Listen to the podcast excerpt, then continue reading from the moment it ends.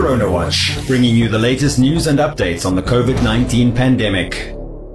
As of Wednesday, August the 25th, 206,954 people in the country had received at least one dose of a COVID 19 vaccine, with 105,153 having received both shots. Concerns still abound, though, that even with a few thousand people presenting for vaccinations on any given weekday, the pace of vaccine uptake in the country is not nearly high enough to obtain the level of community immunity hoped for by the Ministry of Health and Social Services. To tackle that exact issue in South Africa, the Department of Health is facilitating so-called pop-up vaccination sites at shopping centres, taxi ranks, universities and business parks. The theory, Deputy Director General in charge of the country's vaccine rollout, Nicholas Crisp, says is based on experiences from countries like the United States that show that the easier governments make it to get a COVID vaccine, the more likely people who are vaccine hesitant are to get vaccinated. They're also testing a pilot project whereby they provide free transportation to vaccination sites in some of the larger metropolitan areas and in an effort to counter what they call many of the false narratives surrounding COVID-19 vaccines are going to be making use of newspapers and radio stations to get their message across to communities. In an effort to get the message to as many people, especially some of the most vulnerable and marginalized, they will also be working with shops and the providers of food parcels to include vaccine messaging in grocery bags.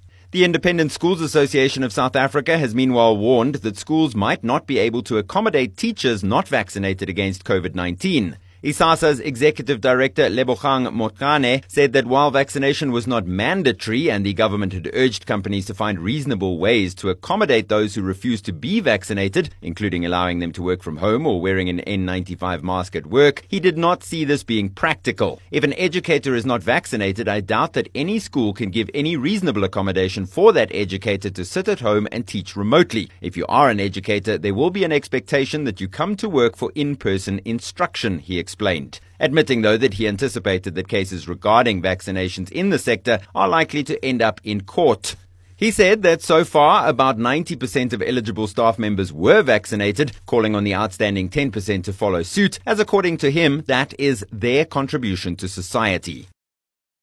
And finally, speaking of contributions to society, a recent analysis estimates that COVID-19 vaccines prevented almost 140,000 deaths in the United States during the early months of 2021 and could have stopped nearly 3 million people getting the virus in the first place. The team looked at the association between vaccination rates in each of the US's 50 states and COVID deaths during the first five months when vaccination became available in the country, saying that their findings provided support for policies that further expand vaccine administration. A similar trend has been noted in the UK, where Professor Jonathan Van Tam, the country's deputy chief medical officer, said that around 60,000 COVID deaths and an estimated 22 million cases had been prevented by the rollout and uptake of vaccines.